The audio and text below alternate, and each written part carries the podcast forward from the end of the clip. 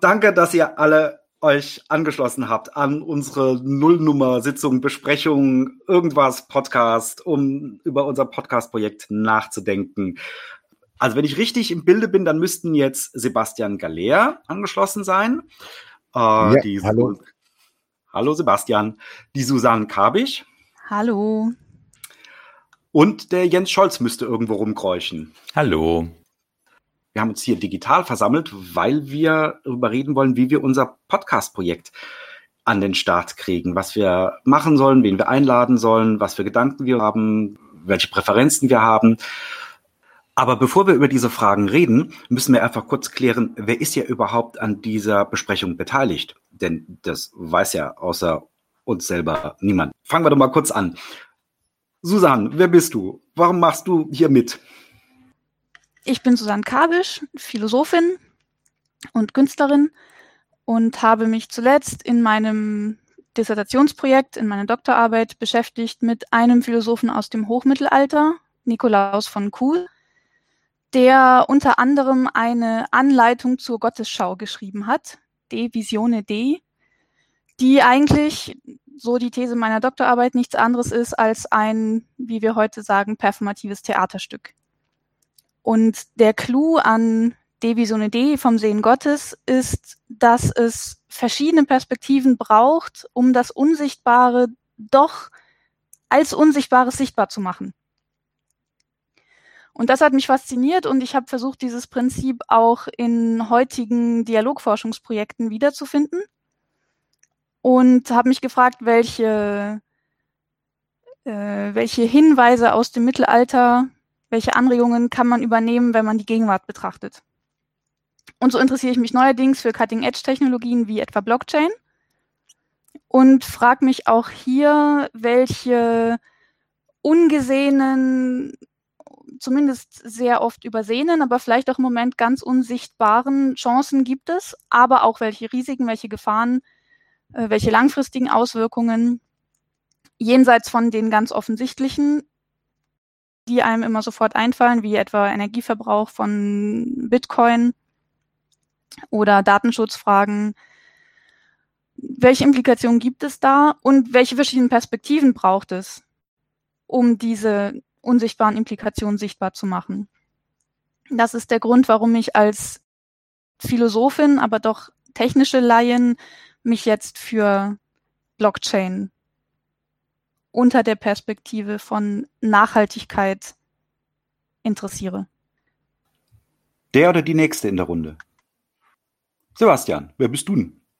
Also ich bin Sebastian Galer, bin Ingenieur und mach und arbeite seit 25 Jahren, bin begeistert von der Idee, dass man die gesamte Energie, die wir für unser Leben brauchen, aus erneuerbaren Energien ziehen kann.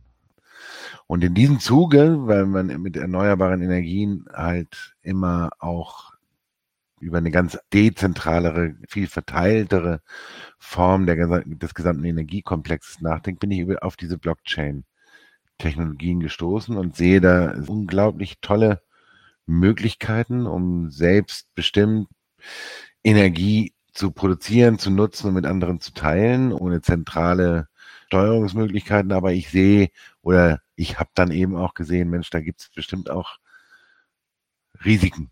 Und das finde ich spannend an diesem Projekt, dass wir das reflektieren, dass wir uns nicht den Chancen verwehren, uns aber auch die Risiken klar machen können, ohne gleich völlig frustriert zu sein. Ja, dann fehlt nur noch ich. Ne? Ich bin Jens Scholz.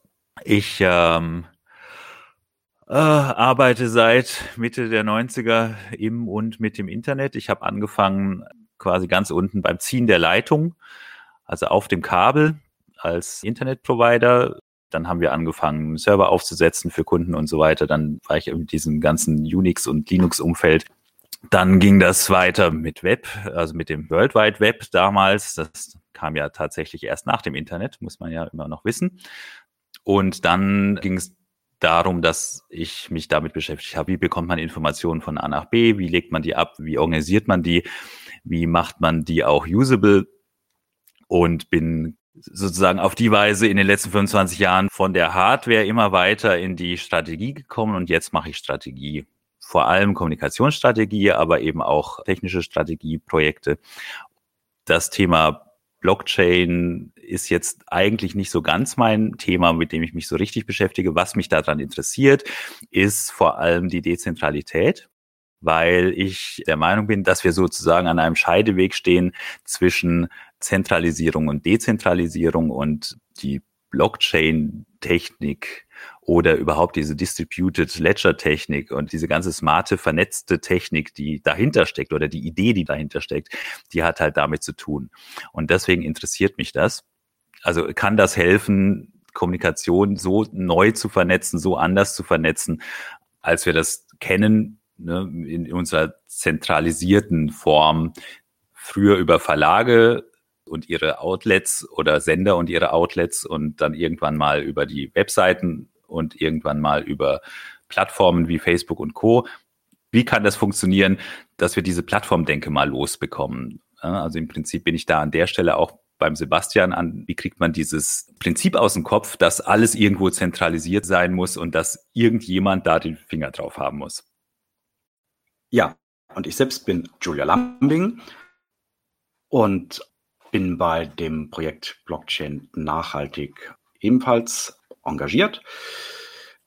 Ich habe mal Philosophie studiert und noch ein paar andere Sachen, habe mich dann Anfang der 90er in verschiedenen Subkulturen und avantgardistischen Milieus bewegt, also was man heute Lebensstil-Avantgarden nennt. Ab 2000 habe ich mich verstärkt mit dem Thema Umbau der Industriegesellschaft beschäftigt, erst mit grünen Strom und bin dann zu einem Wirtschaftsverband gekommen, bei dem ich viele Jahre in verschiedensten Funktionen tätig war, E5, dem European Business Council for Sustainable Energy, der sich vor allem mit Klimaschutz und mit Umbau der Industriegesellschaft in ökologischen Dimensionen beschäftigt. Darüber hinaus habe ich mich sehr früh immer auch für alternative Lebensstile interessiert und für die Schnittstellen, zum Beispiel Gemeingütertheorien, Gemeingüterinitiativen und was das für einen Umbau der Wirtschaft bedeuten kann, also das, was man heute Commons-Theorie nennt. Aber auch andere Themen, nachhaltige Lebensstile, suffiziente Lebensstile, Lebensstile, wo es um stärkere Partizipation geht oder auch um alternative Naturverständnisse. Blockchain ist für mich tatsächlich eher eine Chiffre oder ein Symbol für moderne Umwälzungen, die unser ganzes Leben betreffen. Und es war Sebastian Galler, der mir vor, ich glaube jetzt schon zweieinhalb, drei Jahren deutlich machte, dass da tatsächlich ein Potenzial liegt. Einerseits im Sinne von, wir können eine Wirtschaft oder auch Technologie dezentraler und mehr Peer-to-Peer -Peer gestalten, aber das Ding könnte auch problematische Effekte in sozialen Hinsicht enthalten. das muss man genau klären, damit nicht einfach vorab Strukturen einer Technik sich implementieren, die wir dann im Nachhinein wieder bereuen.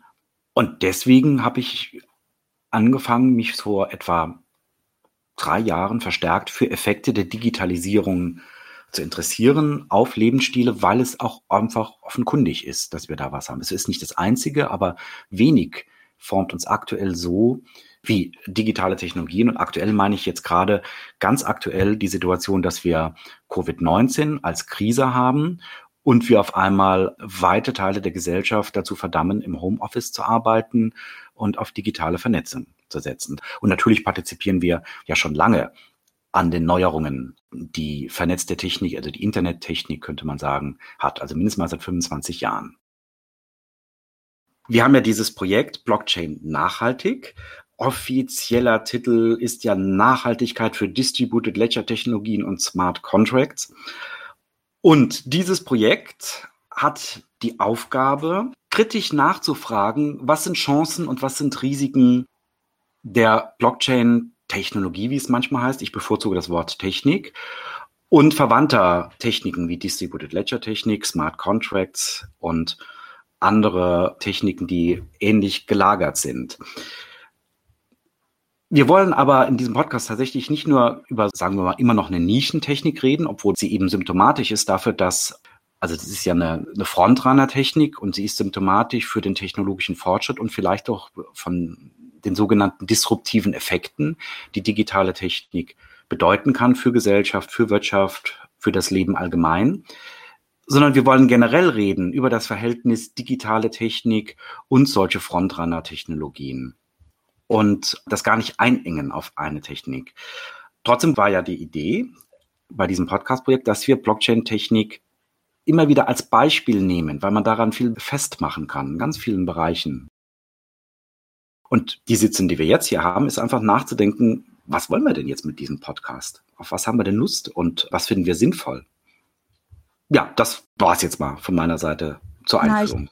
Wenn ich mich da gleich einschalten darf, die allererste Frage für eine Nullnummer wäre ja, was sind genau Blockchain und Distributed Ledger Technologien und was sind Smart Contracts? Denn Ziel unseres Podcasts ist es ja auch, technischen Laien einen Einblick zu geben in komplexe Themenfelder. Und ich denke, das sollten wir vorab klären. Und da ich selber technische Laien bin, würde ich als Anwältin des Publikums gerne an einen von euch die Frage weitergeben. Erklärt das doch mal bitte.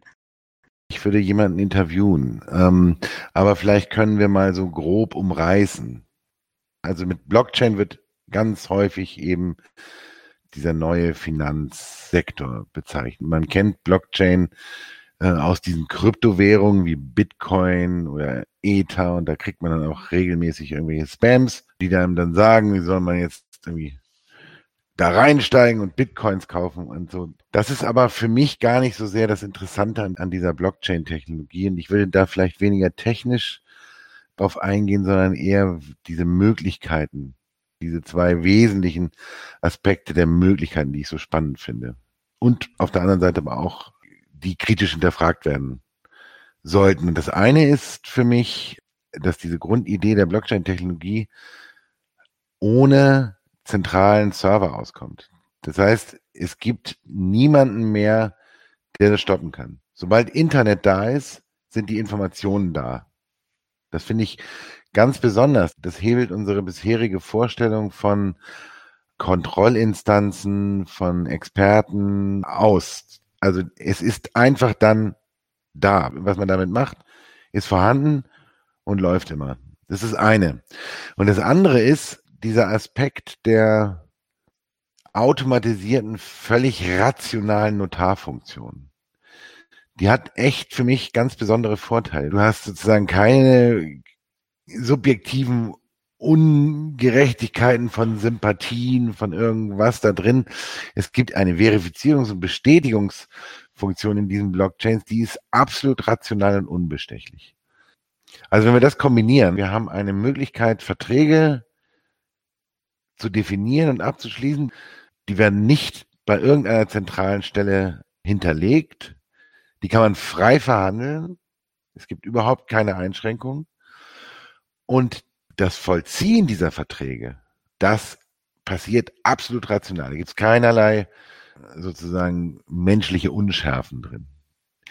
Weiß nicht, ob das verständlich ist, was ich da erzählt habe, aber das finde ich ja auch so spannend an diesem, äh, an diesem Dialogprozess, dass ich in Kontakt komme mit Menschen, die einfach ganz anders sozialisiert denken, ticken, fühlen als ich. Ne? So kommt das von dem von Kus oder wie er heißt, dass du, dass du um das Unsichtbare sichtbar zu machen, diese unterschiedlichen Perspektiven brauchst. Finde ich einen ganz tollen, tollen Gedanken. Ja, das ist ein Gedanke von Nikolaus von Kuhs, der tatsächlich auch originell von ihm ist.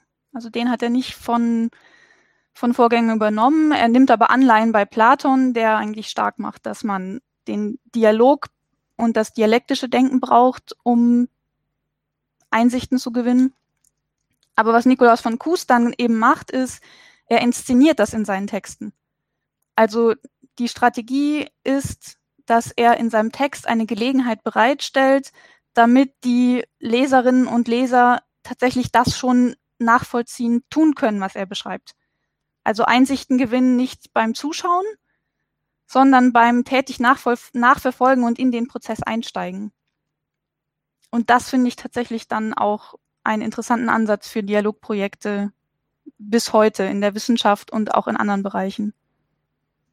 Ja, sehr spannend, sehr spannend. Äh, die, ich, ich sehe das Perspektivische sogar noch ein bisschen anders als, als, als nur rein im Dialog. Da, äh, wahrscheinlich, oder das habe ich so ein bisschen so verstanden, dadurch, dass du dich auf unterschiedlichsten Ebenen damit beschäftigst, beschäftigst dich auf einer technischen Ebene, auf einer, auf einer ökonomischen Ebene und eben auch, wie du sagst, auf so einer künstlerischen Ebene, da kriegt man wahrscheinlich wirklich ganz neue Formen von Sichtbarkeiten ich glaube, wir sollten das nochmal rausstellen. Das unsere Idee des Podcasts nicht der ist, jetzt Blockchain zu erklären oder seine Anwendungsgebiete zu erforschen oder sowas. Ne? Da geht es uns echt nicht drum. Es geht darum, das, was Susanne erklärt hat, auch tatsächlich irgendwie zu versuchen, sichtbar zu machen. Das heißt, wir wollen Leute einladen, die nicht überlegen, was Blockchain für ihre Themengebiete macht, sondern die ihre Themengebiete da aufsetzen, erklären, zeigen, so ihre Ideen, ihre grundsätzlichen Perspektiven, ob sozialtechnisch, philosophisch, künstlerisch, was auch immer. Und was Blockchain oder was diese ganzen smarten Technologien versprechen, wie die da drauf matchen. Also das ist das, was mich auch interessiert an der Stelle. Ne?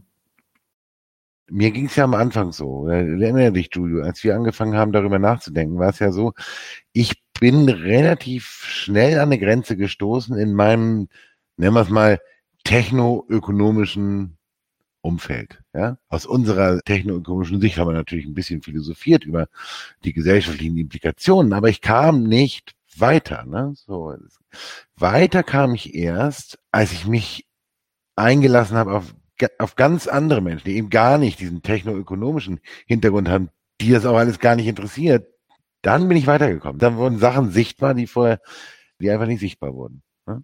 Und das ging mir gerade bei diesem Blockchain-Thema so. Diese zwei Workshops, die wir als Vorprojekt zu diesem Projekt gemacht haben, die haben mich wirklich weitergebracht. Ich würde da total gerne gleich noch einen anderen Philosophen zitieren. Michel Foucault, Soziologe, Philosoph, Historiker und so weiter, wurde relativ gegen Ende seines Lebens mal gefragt, was er eigentlich für ein Anliegen hatte, sich mit so vielen auch randständigen Bereichen wie Psychiatrie, Sexualität, Gefängniswesen und so weiter und so weiter zu beschäftigen.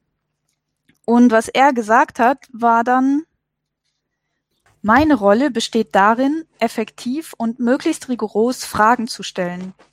Fragen, die so komplex und so diffizil sind, dass eine Lösung nicht mit einem Schlag aus dem Kopf irgendeines reformerischen Intellektuellen oder aus dem Kopf des Politbüros einer Partei entspringen kann. Ja, sehr schön. Das ist ja echt, echt cool. Gibt's da so eine Frage? Kann man da ein Beispiel? Also, hast du was? Also Michel Foucault ganz konkret ist gebeten worden, an der Überarbeitung eines Psychiatriegesetzes mitzuwirken.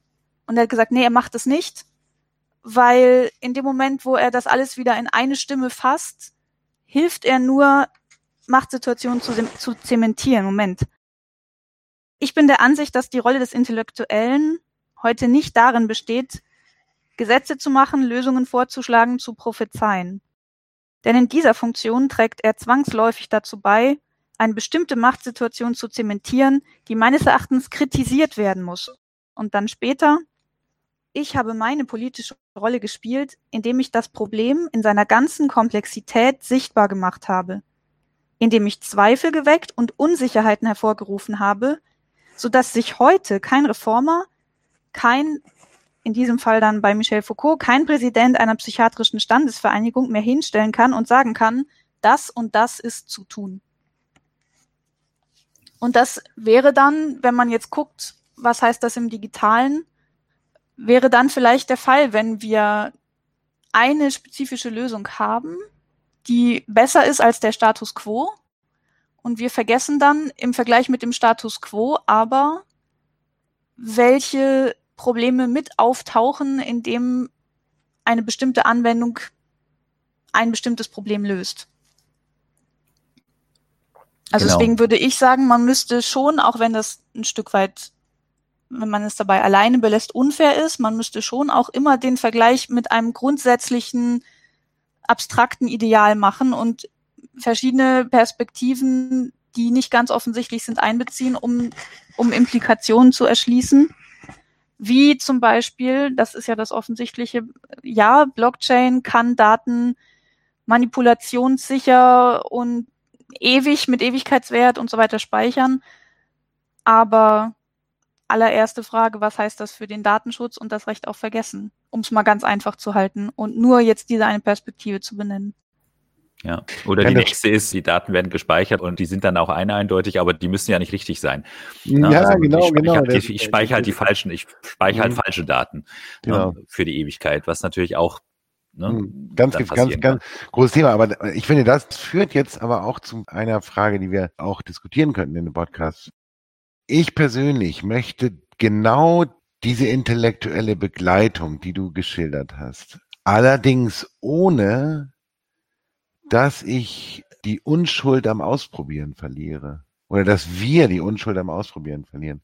Und das ist für mich ziemliches Spannungsfeld. Ne? Ich finde es cool, wenn Leute einfach Sachen machen und Sachen ausprobieren und in die Welt setzen. Ich finde das super, wenn, wenn Leute mit Lösungen kommen und die einfach mal so ausprobieren. Und ich möchte das eigentlich gar nicht verhindern wollen mit unserem Projekt hier. Ne? Ich möchte keine Bedenkenträgerei. Ich möchte eher in diesem Foucault'schen Sinne vielleicht eine intellektuelle Begleitung dessen, was möglich ist und was passiert. Und das fände ich spannend.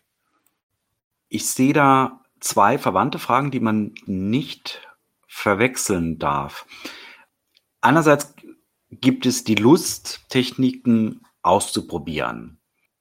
Und dabei. Ja, das macht uns Menschen ja auch aus, ne? Ich will es nur noch mal sagen. Das ist diese, das ist, das klingt jetzt so ein bisschen, bisschen komisch, ne, mit Lust, aber das finde ich ja gerade das Spannende.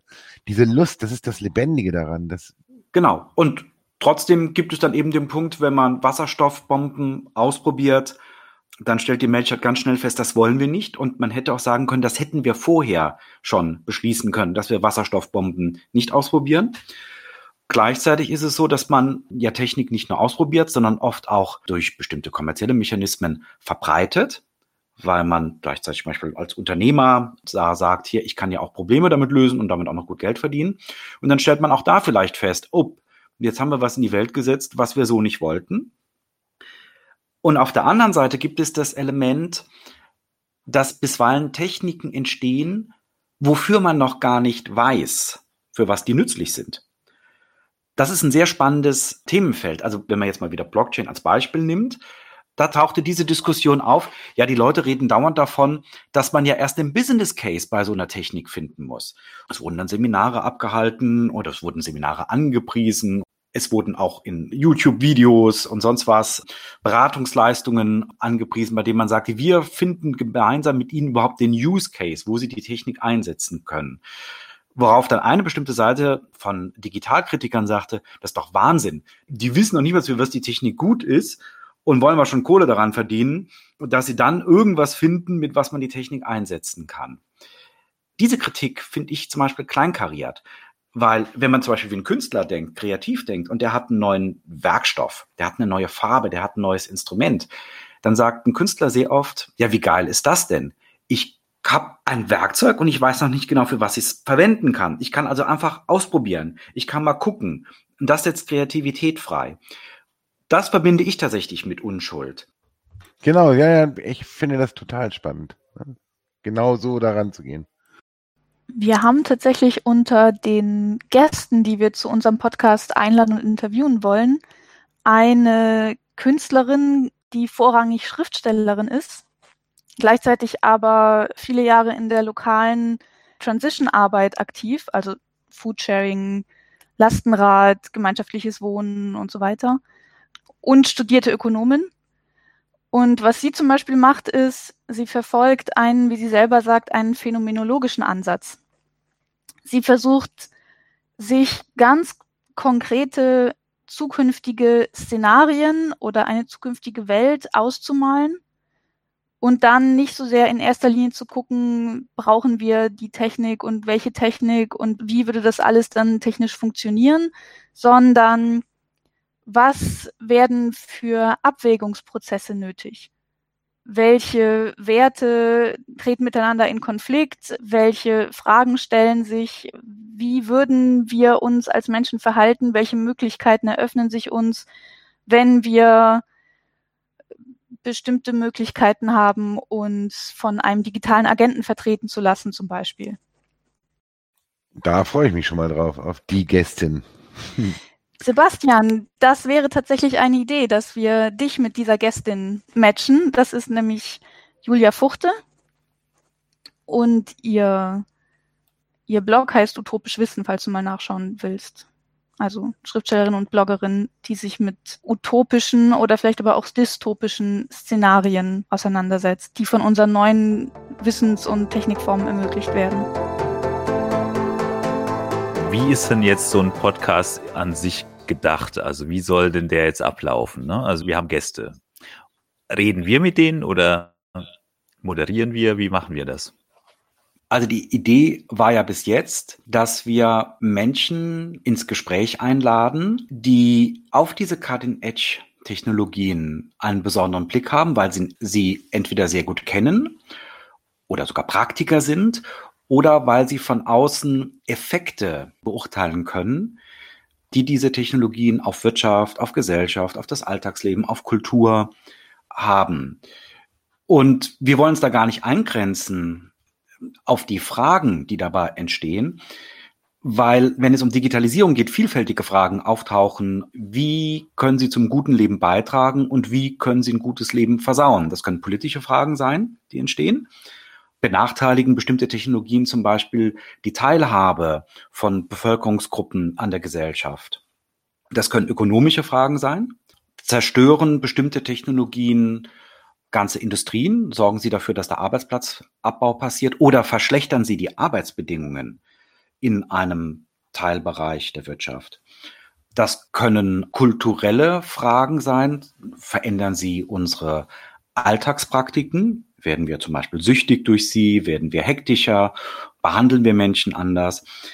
Und bei diesen Fragen würde ich nirgendwo eine Eingrenzung vornehmen. Und die Menschen, die wir einladen, sollten bereit sein, sich auch immer wieder kritische Fragen von uns gefallen zu lassen. Oder manchmal werden sie auch kritische Fragen an uns stellen. Und so vielfältig wir das dann machen, ob wir zwei Gäste einladen, ob wir eine Gesprächsrunde zu dritt sind, vielleicht sind wir manchmal auch eine Gesprächsrunde zu viert. Das können wir ja schauen. Also ich würde versuchen, nicht auf die vier Personen zu kommen. Ich würde versuchen, bei drei zu bleiben. Das heißt nicht, dass ich dagegen bin, dass wir mal eins zu viert machen, wenn sich das anbietet und wenn das auch irgendwie sinnvoll ist. Aber ich würde bei drei Personen bleiben, zumindest versuchen.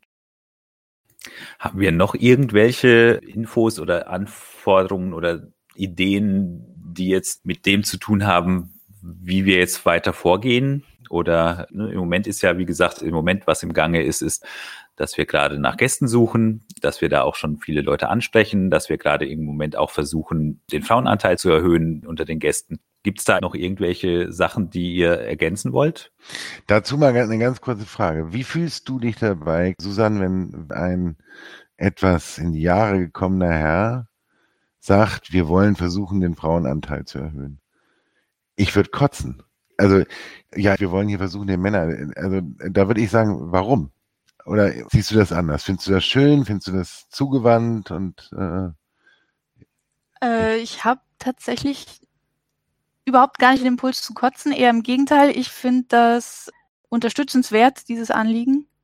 Ich würde sagen, die Situation ist im Moment so, dass Frauen nicht automatisch, also ohne besondere Anstrengung, gleich häufig zu Dialogveranstaltungen, nicht mal, nicht mal Dialogveranstaltungen von spezifischer Art. Ich habe lange Jahre eine öffentliche Dialogveranstaltung moderiert.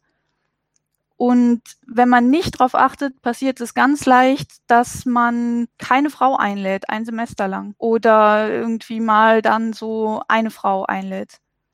Und deswegen würde ich sagen, braucht es eine besondere Anstrengung, um diese Schieflage, die es im Moment gibt, auszugleichen.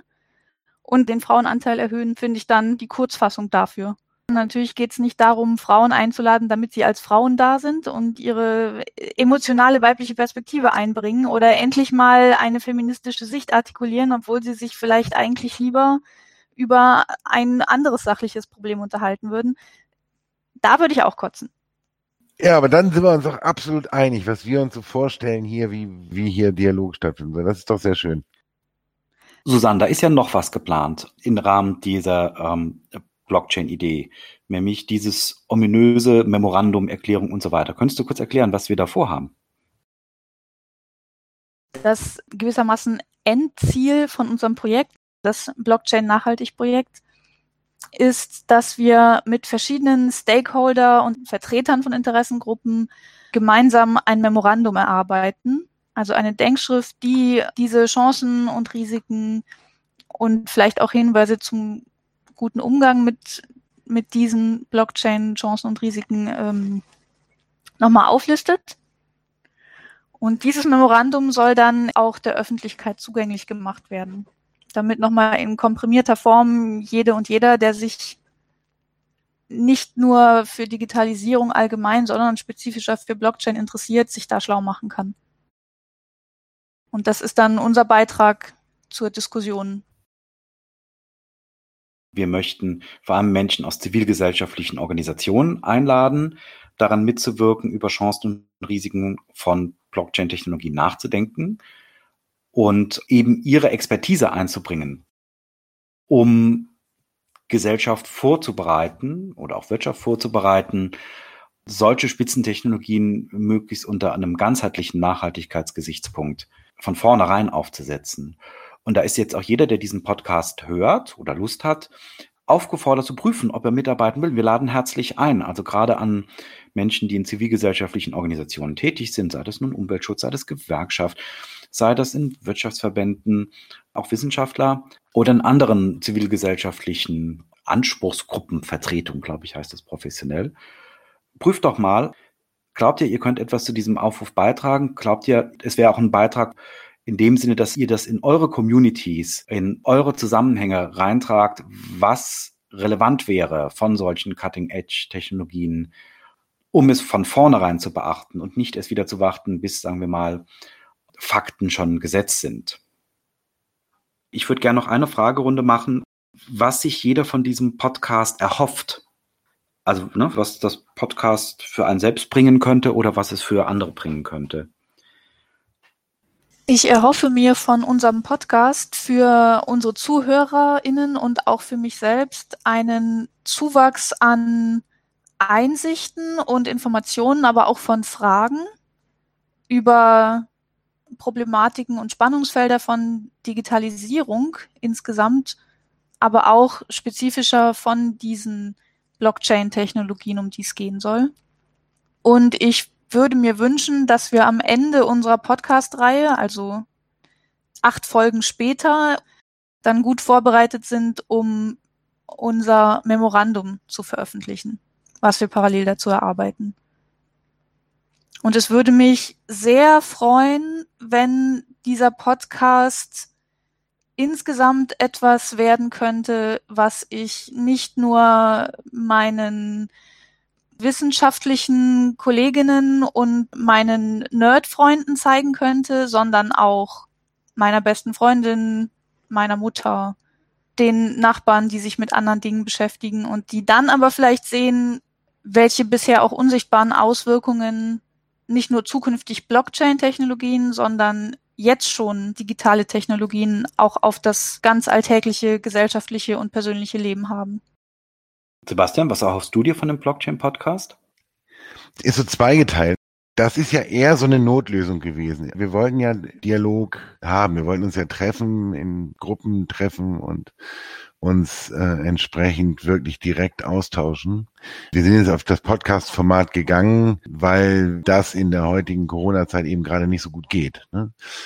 Das hat natürlich jetzt eine ganz andere, sagen wir mal so, Verbindlichkeit. Ne? Also die Sachen nehmen wir jetzt auf und die sind dann da und die kann man sich mal nachhören und die werden zusammengeschnitten und es gibt eine Form von Dokumentation. Ne? Was ich daran spannend finde oder was ich mir erhoffe, ist, dass wir vielleicht nachvollziehen kann, ob und wie so ein Erkenntnisprozess auch entstanden ist, ne, durch den Dialog. Also wenn ich so in acht Podcast-Folgen später da so hingucke, dann denke ich mir, hey, das wäre cool, wenn ich so einen, Erkenntnisprozess in diesem Foucault'schen Sinne da erkennen könnte. Ne? Dass wenn wir im Dialog mit unterschiedlichen Perspektiven und Menschen sind, dass wir einfach merken, dass wir irgendwie auch schlauer geworden sind. Das wäre schön. Und das geht wahrscheinlich viel einfacher, als wenn wir jetzt hier mal zweimal zusammengesetzt hätten mit allen und geredet und diskutiert hätten. Also das erhoffe ich mir.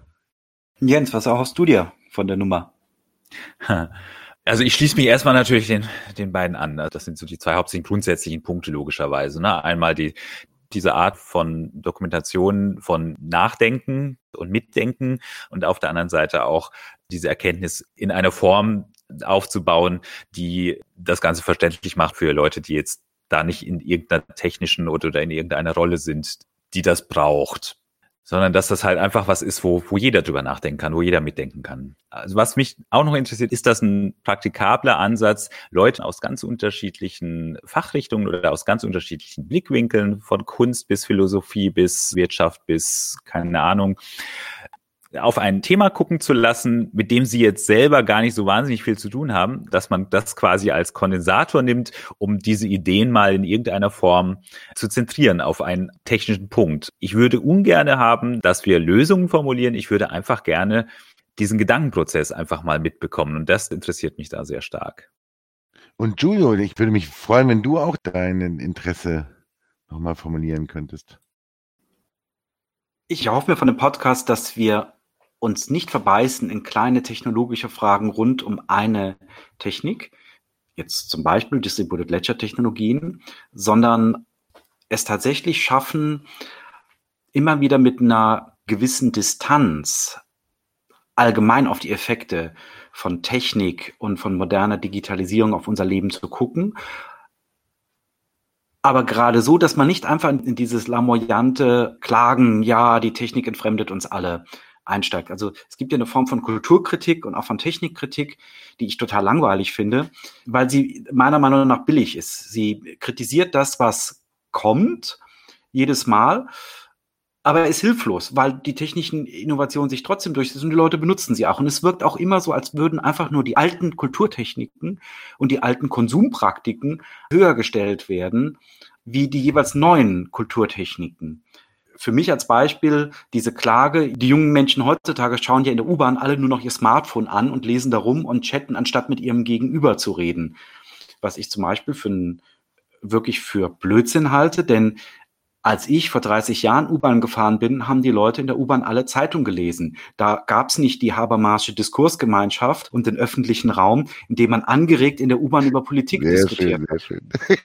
das erhoffe ich mir, dass man diese Art von Kulturkritik nicht macht, sondern schon mit scharfem Blick schaut, aber nicht einfach nur die eigenen Konsum- und Lebensgewohnheiten für besser hält und direkt von dem Niedergang der Gesellschaft faselt, weil offenkundig scheinen wir in vieler Hinsicht nicht schlechter zu leben als die Menschen vor 100 Jahren. Und da scheint Technik einen Beitrag zu leisten. Wir haben Nachteile, aber auch Vorteile. Das fände ich wichtig. Das war auch für uns selbst ein kleiner Vorgeschmack und ein kleines Vorfühlen ähm, in Bezug auf das, was wir vorhaben. Wir freuen uns auf unsere Gäste und freuen uns, dass wir hoffentlich heute auch schon Zuhörerinnen und Zuhörer hatten, die dann hoffentlich die nächsten Folgen wieder mithören wollen. Ja, okay, dann würde ich auch sagen, schließen wir die Runde. Alle einverstanden? Daumen hoch, wer ab, Jawohl, Sebastian macht Daumen hoch, Susanne macht Daumen hoch und Jens macht Daumen hoch. Ciao. Jens macht Daumen hoch, ja. Tschüss. bis zum nächsten Mal. Ja, bis zum nächsten Mal. Tschüss. Bis zum nächsten Mal.